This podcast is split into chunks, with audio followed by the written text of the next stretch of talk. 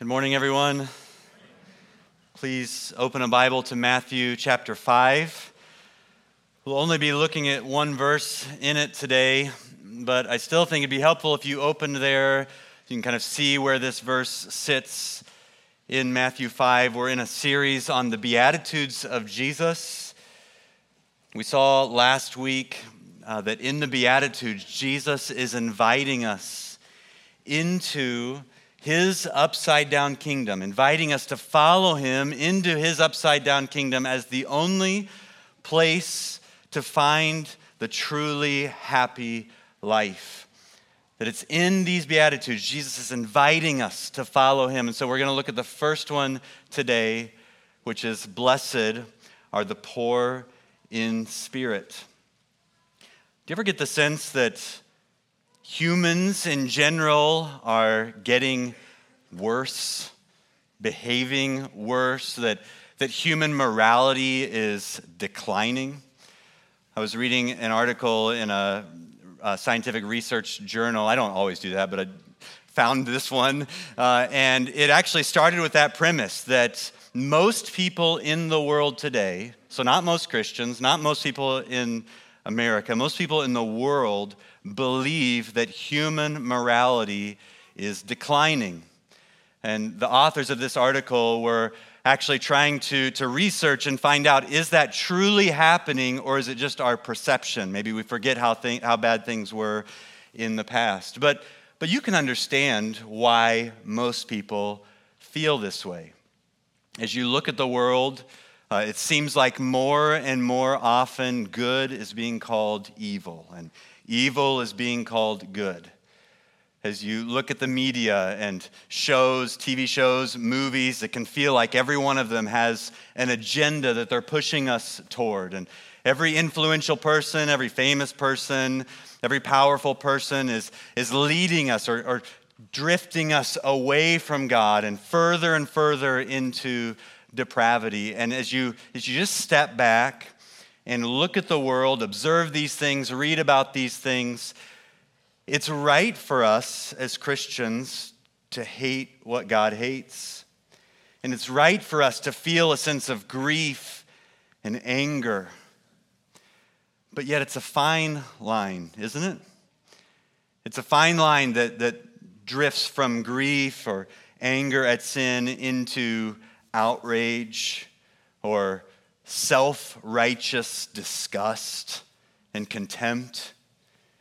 And we can find ourselves maybe, maybe praying, God, I thank you, or God, you're lucky that I'm not like all of those people out there.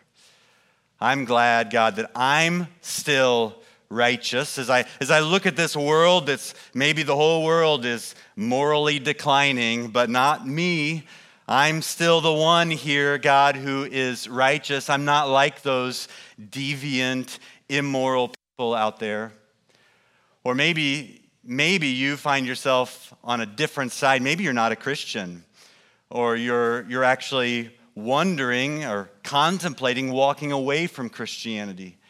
And you look at Christians, and, and, and in a similar type of self righteousness, you think, I'm glad at least I'm not like those hateful, self righteous bigots. At least I'm still one who's showing love.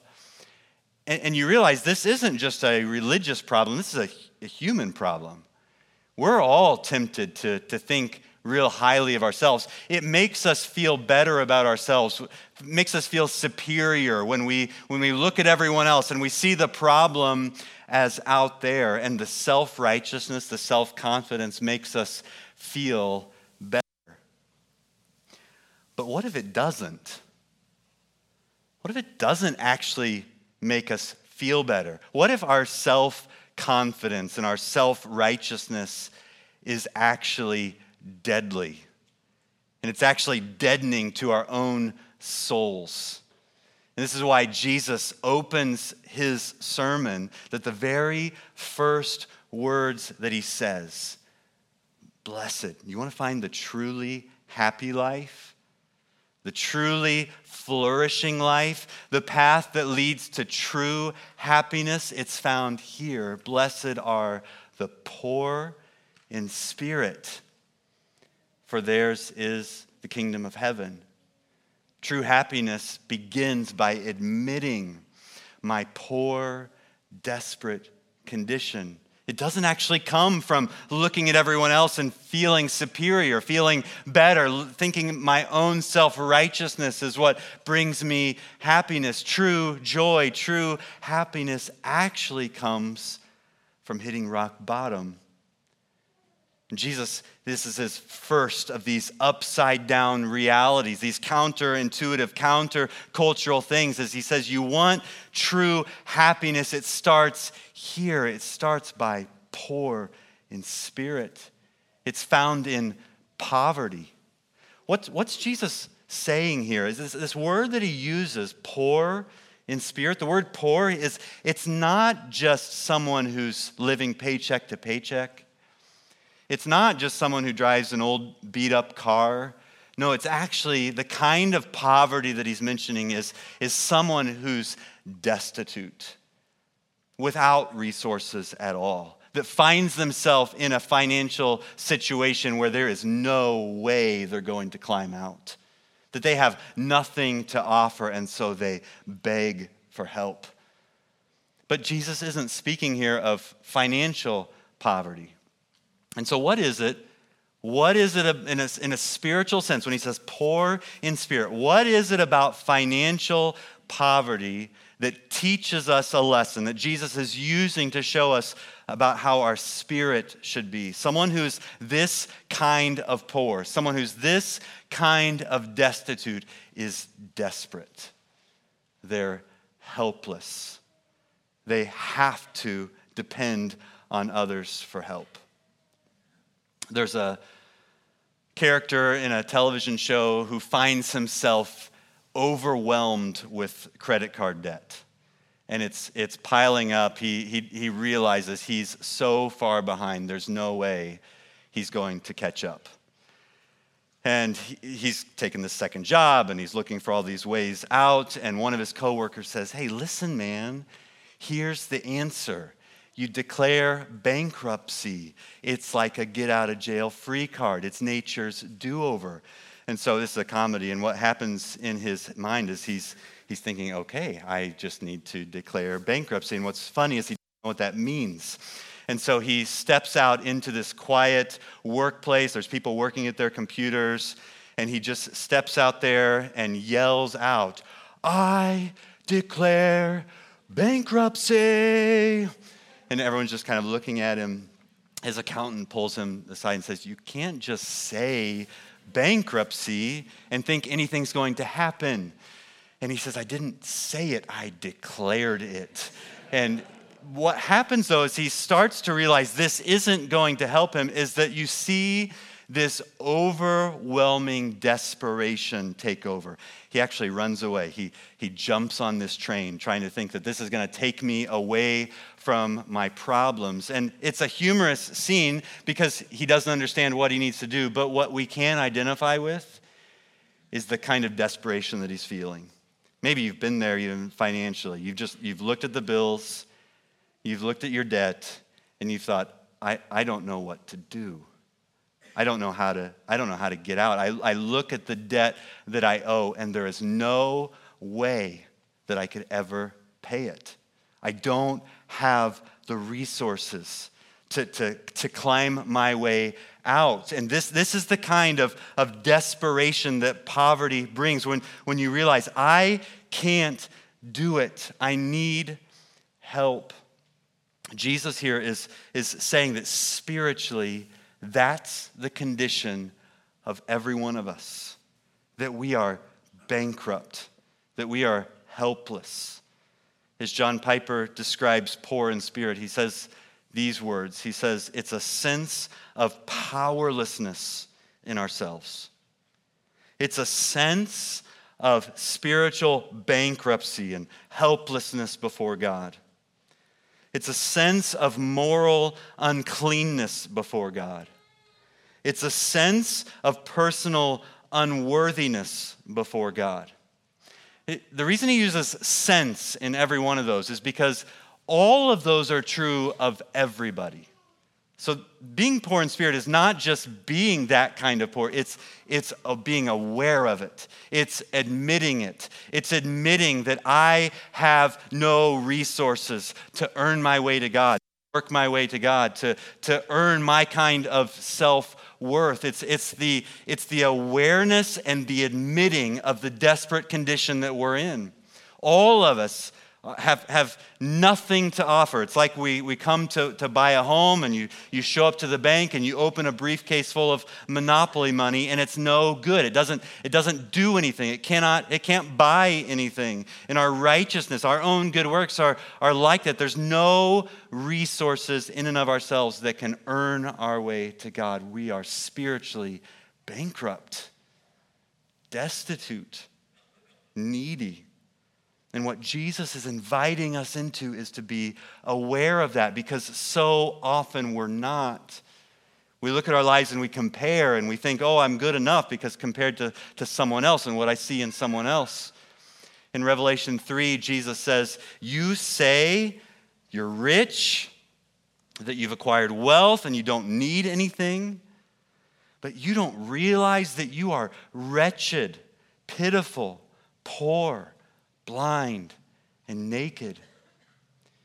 Jesus is, is speaking spiritually again in that sense that, that even if you have physical riches, even if you think you're doing fine in this life, what you don't understand is that spiritually you're destitute. You are so needy that you must throw yourself at the feet of Jesus and look to him for mercy. Jesus tells a story in Luke 18. He's speaking to a crowd of religious people. He says he's, he's speaking to those who have great confidence in their own righteousness and they scorn everyone else.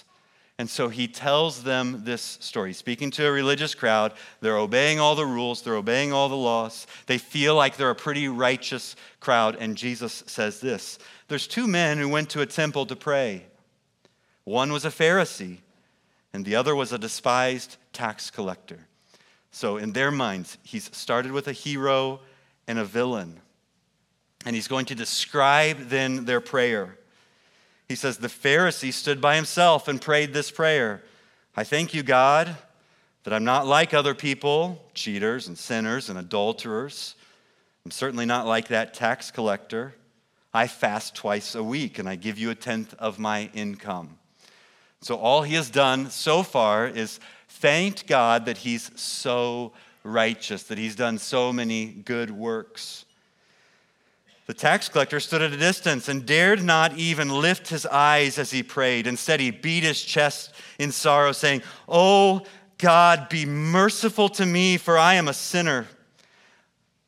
And here's Jesus' assessment of the two prayers. He says, I tell you, this sinner, not the Pharisee, returned home justified before God. For those who exalt themselves will be humbled, those who humble themselves will be exalted. They started, they started hearing that story as, oh, yeah, here's the good guy, one of us. Here's the clear villain, the clear sinner. And what does Jesus do? He flips it upside down. He says, You trust in your own righteousness. You stand there thinking you're better than everyone else. It's actually this sinner in his humility that leaves forgiven because he has thrown himself at the mercy of Jesus rather than thinking that somehow he earns his way to Jesus. Here's, here's a perfect example of what poor in spirit is. And, and this is why Jesus opens with this, I think. Think about that. These are the first words, the first beatitude, the first words that Jesus preaches in this sermon about what does life look like in his kingdom. The doorway, the starting point, the foundation is blessed are the poor in spirit. Jesus is saying the only way to come to me is by hitting rock bottom. If you're here today and you've never done that, you've never felt your desperate need. You've always felt like you're managing. You've always felt good enough. You've never come to this place of desperation where you cry out like this tax collector, Oh, God, be merciful to me. Then hear this invitation as a warning. You stand like this Pharisee, looking and comparing and thinking, I'm good enough. Look at the good that I have done. And Jesus says, it's, it's, You're kept at a distance. That's not the way into my kingdom. The way into my kingdom is to admit your need. True happiness begins by admitting my poor, desperate condition. If you're trusting in anything else, you, you don't come to Jesus. You don't come to him for forgiveness. You can't come to him because you're, you're looking to your own good works. And so Jesus is saying, repent from that. Turn away from your sin or turn away from trusting in your own good works. Turn away from trusting in or following anything else and turn to me. Recognize your need, admit your need. That's what poor in spirit is. There's an old hymn that says, Nothing in my hands I bring. Simply to the cross I cling. Naked, come to thee for dress. Helpless, I look to thee for grace. Foul, I to the fountain fly. Wash me, Savior, or I die. And friend, if you are here and you cry out to God like that, recognizing your need to Him, He will wash you. He will wash away your sins. He will forgive you, and you will find life itself. Invite you into that. Jesus is inviting you into that. But like so many of the aspects of discipleship or following Jesus, this isn't just a one time thing. Can't just be sitting here thinking, yes, I, I did that. I did the poor in spirit thing when I was five and I trusted in Jesus.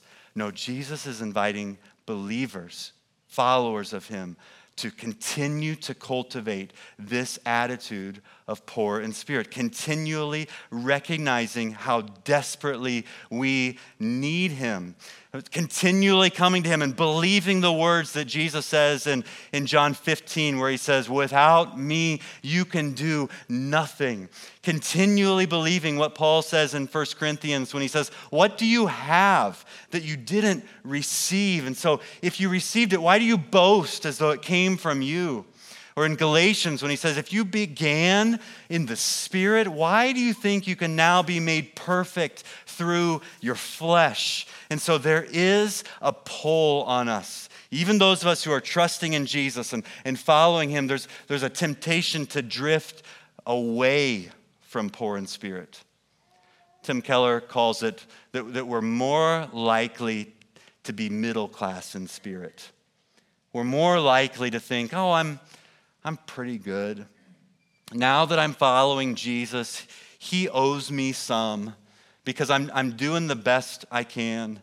And we start, rather than recognizing our continual need for Him, we start drifting into self confidence. We start drifting back into self righteousness. You know how I notice that happening in me? There's, there's two different, there's probably lots of ways, but two different key things that start showing up in my life when I'm drifting away from this attitude of poor in spirit. The first is that I'll, I'll start realizing that it doesn't feel like I need God as much. And so what starts, what starts lagging behind? It's, it's some of the spiritual disciplines of, of Bible reading and prayer, church attendance, community with God's people. That one's kind of mandatory for me, but for some of you, uh, church attendance potentially. But, but what, what, what, maybe, maybe we keep doing those things even. But instead of, instead of looking to Jesus in desperate need, I start thinking those disciplines earn my way to Him. I, I, do these things. I read and I pray out of duty, out of obligation, because this somehow makes me a better Christian or somehow makes God happier with me, instead of my prayers being hungry, desperate need for God to be at work. I start thinking I can do this on my own. I can, I can live this life on my own. And, and, and reading His Word rather than coming to Him desperately needing to see Him and to, to know Him and to want to see what He's, he's revealed about Himself, it starts to become just mundane. So, relationship with God changes, it drifts. When I'm, when I'm becoming more confident in my own flesh rather than desperately dependent on Him, I see that change in the way that I'm demonstrating my need for God. But it also changes the way that I relate to other people. I start seeing more of the Pharisee in me, either in the way that I speak to people, in the way that I think about people. I, I start being more confident in my own righteousness and more skeptical, more scornful, more condescending, looking down on others.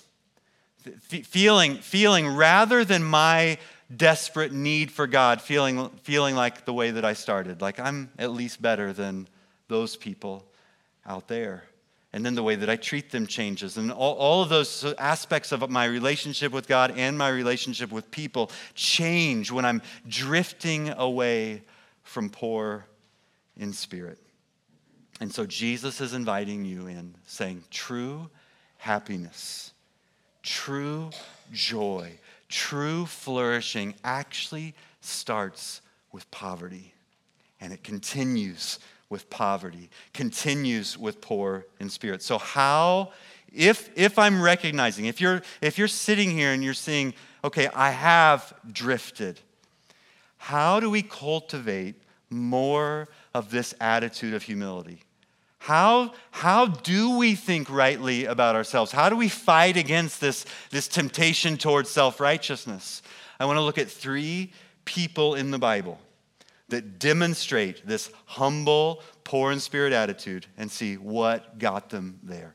The first, let's look at Job. Remember Job? He's suffering. He's lost everything. He's getting this counsel from people saying, curse God and die.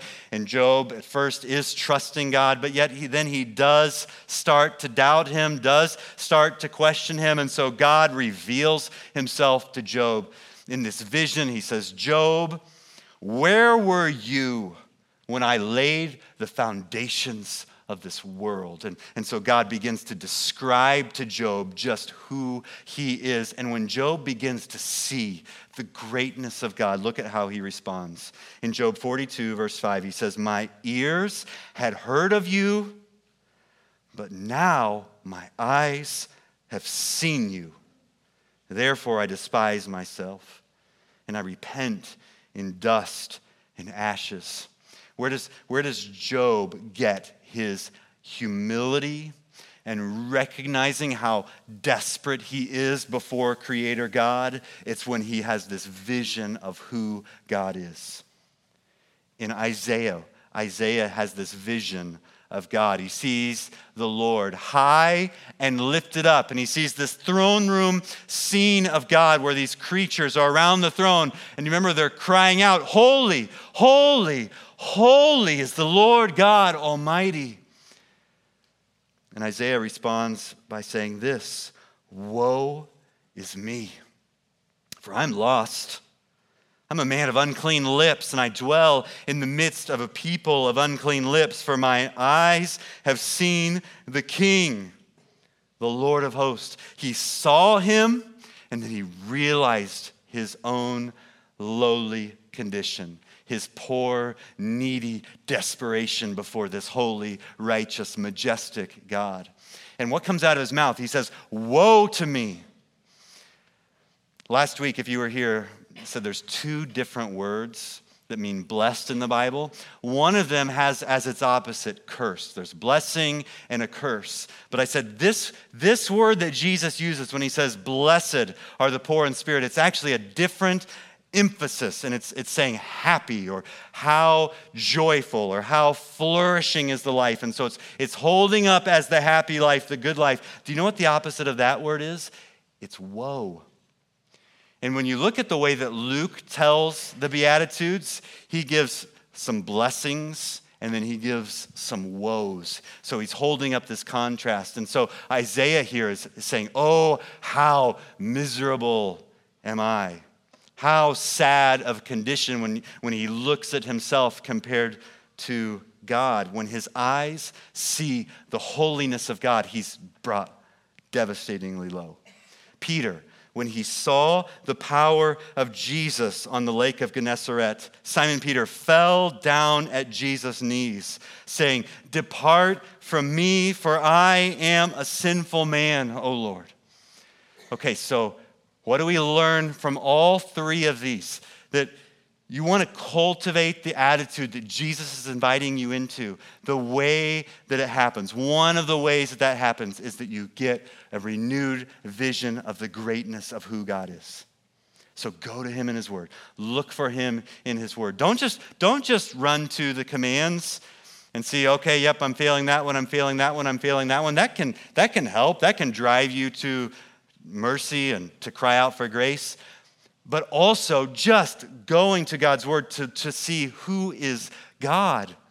Because I want to know Him. I want to see Him. I want to see Him in His holiness and His righteousness and His majesty and His sovereignty and His greatness, that there is no one like Him. No one thinks like Him. My thoughts are not like your thoughts. My ways are not like your ways. And the more that the vision, that our understanding of who God is, is the more that that elevates, the more we rightly see ourselves as poor bankrupt, needy, sinful, wretched, poor, blind, and naked, and desperately dependent on Him for grace.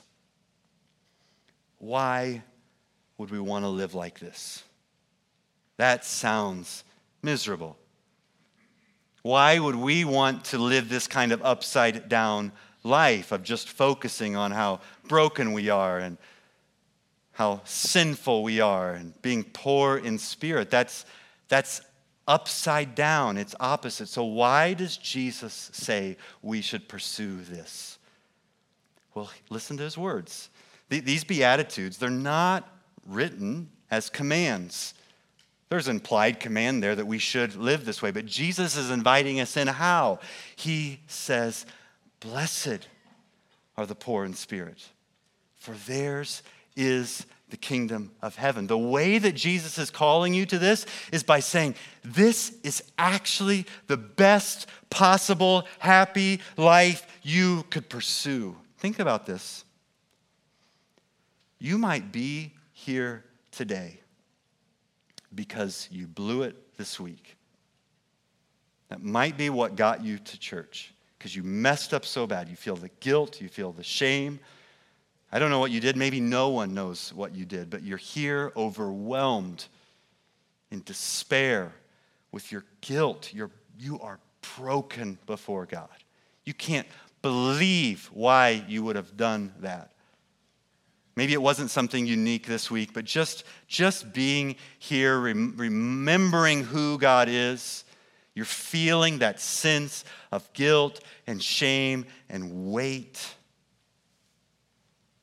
And you're, you're tempted to say what Isaiah said Woe is me. And, and now imagine Jesus lifting your gaze to look at him, and he says, No, not woe to you. Blessed are you.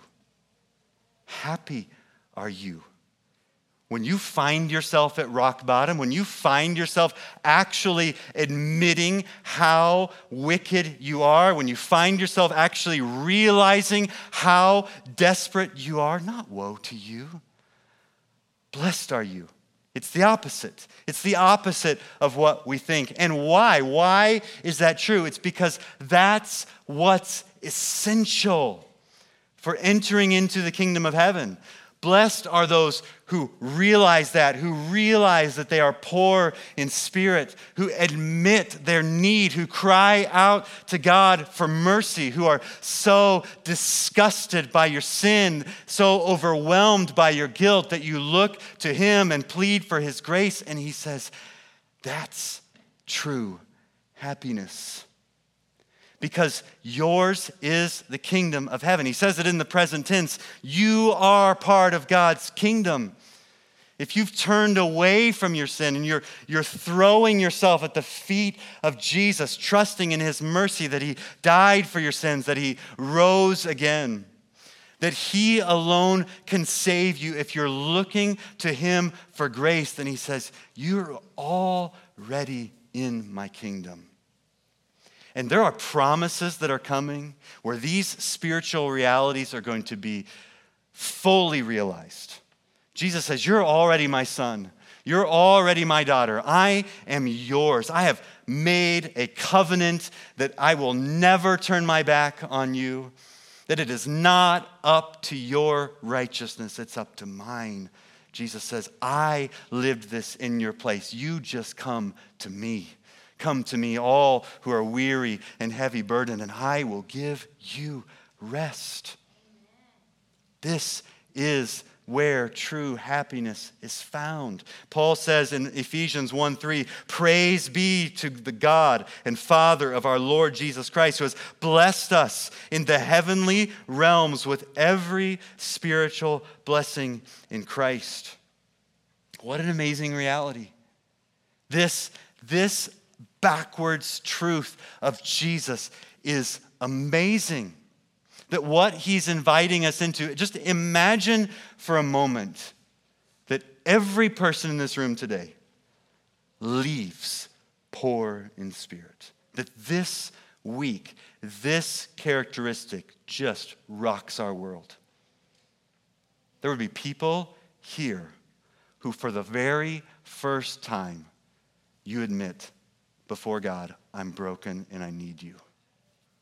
And you would leave here today radically changed, finding life itself, all your sins, everything that you've done, things that you've forgotten that you've done, all of it forgiven. That you know you have peace with the God of this universe. And Jesus says it starts here. It starts by recognizing you can't do it, just come to me and, and the rest of us, we, we get renewed in our understanding of how desperate we are. We get renewed in our understanding of how dependent we are on Jesus, how, how desperately we need His Holy Spirit to fill us and, and to, to guide us. What would that change in us this week? How would it change in the way that we interact with people? How would it change in the way that we pray? How would it change in the way that we desperately seek to have the image of Jesus formed in us, conformed into the image of Jesus Christ, who came, by the way, and lived poor in spirit for us? He became human. He's God of the universe. He became like an infant, desperate and hungry and poor and needy, completely dependent on his mom, his dad as, he, as he's there and living in this world. Then he begins his public ministry. And, and what do we see in him? We see him desperately going to God the Father in prayer. And, and prayer was such a huge part of Jesus' life and ministry. And he's, he's doing these miracles. And he says, I'm doing it in the power of the, the Holy Spirit. And so Jesus the, the only human who's ever lived on this world who has every resource within himself demonstrates for us what it looks like to be dependent on God, poor in spirit. And so he's inviting us into the truly happy life of following him in these Beatitudes, saying, Following me in this upside down kingdom is the only way to true happiness. And it begins here. It begins through this door, poor in spirit. True happiness begins by admitting my own poor, desperate condition. Let's pray together.